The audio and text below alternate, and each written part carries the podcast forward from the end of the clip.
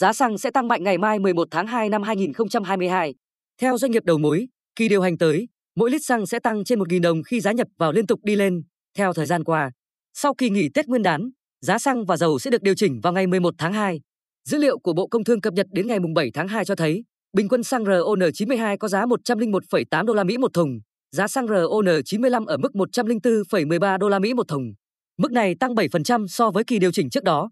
Chia sẻ với phóng viên, lãnh đạo doanh nghiệp đầu mối xăng dầu ở thành phố Hồ Chí Minh cho rằng, nhu cầu tiêu thụ xăng và dầu toàn cầu tăng, căng thẳng Nga, Ukraine, gián đoạn nguồn cung từ các nhà sản xuất như Libya khiến sản phẩm này chưa có dấu hiệu hạ nhiệt. Lãnh đạo đầu mối ở thành phố Hồ Chí Minh nói, kỳ điều hành này, giá xăng có thể điều chỉnh quanh mức 1.000 đến 1.200 đồng một lít, còn dầu tăng quanh mức 800 đến 900 đồng một lít.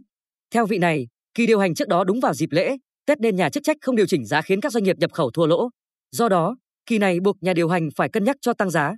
Đồng quan điểm, lãnh đạo đầu mối xăng dầu ở Hà Nội cho rằng, khi giá nhập khẩu leo thang trên 100 đô la Mỹ một thùng, nếu nhà điều hành kìm giá bán lẻ, nguồn cung trong nước sẽ khó ổn định. Ở một phương án khác, nếu nhà chức trách vẫn quyết không để giá xăng, dầu tăng cao thì có thể vừa dùng quỹ bình ổn vừa tăng giá ở mức 600 đến 700 đồng một lít.